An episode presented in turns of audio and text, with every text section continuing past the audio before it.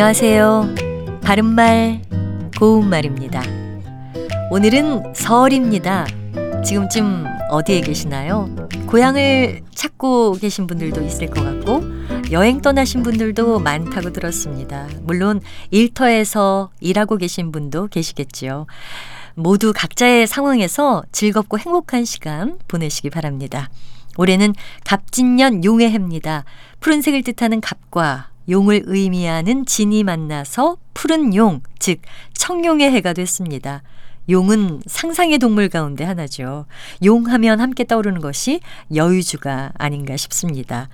여의주는 용의 턱 아래에 있는 영묘한 구슬을 말하는데요. 이것을 얻으면 무엇이든 뜻하는 대로 만들어낼 수 있다고 전해집니다.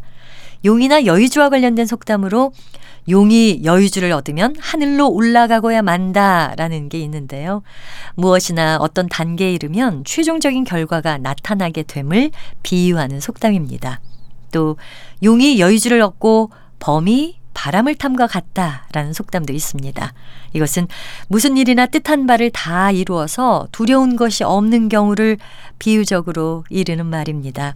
그리고 일이 뜻대로 척척 되어감을 비유할 때는 여의주를 얻은 듯이라고 말하는데요. 2024년 갑진년에는 청취 여러분 모두 여의주를 얻은 듯 좋은 방향으로 일이 잘 풀려가는 한 해 보내시기를 다시 한번 기원합니다. 바른말 고운말 아나운서 변희영이었습니다.